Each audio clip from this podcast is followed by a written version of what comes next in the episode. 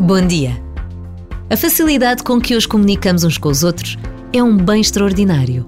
Mas devemos manter limites. Há um tempo para tudo. Até o silêncio precisa de tempo. E neste tempo, se encontrarmos espaço para ouvir dentro de nós, podemos ser surpreendidos porque o coração nos fala de Deus.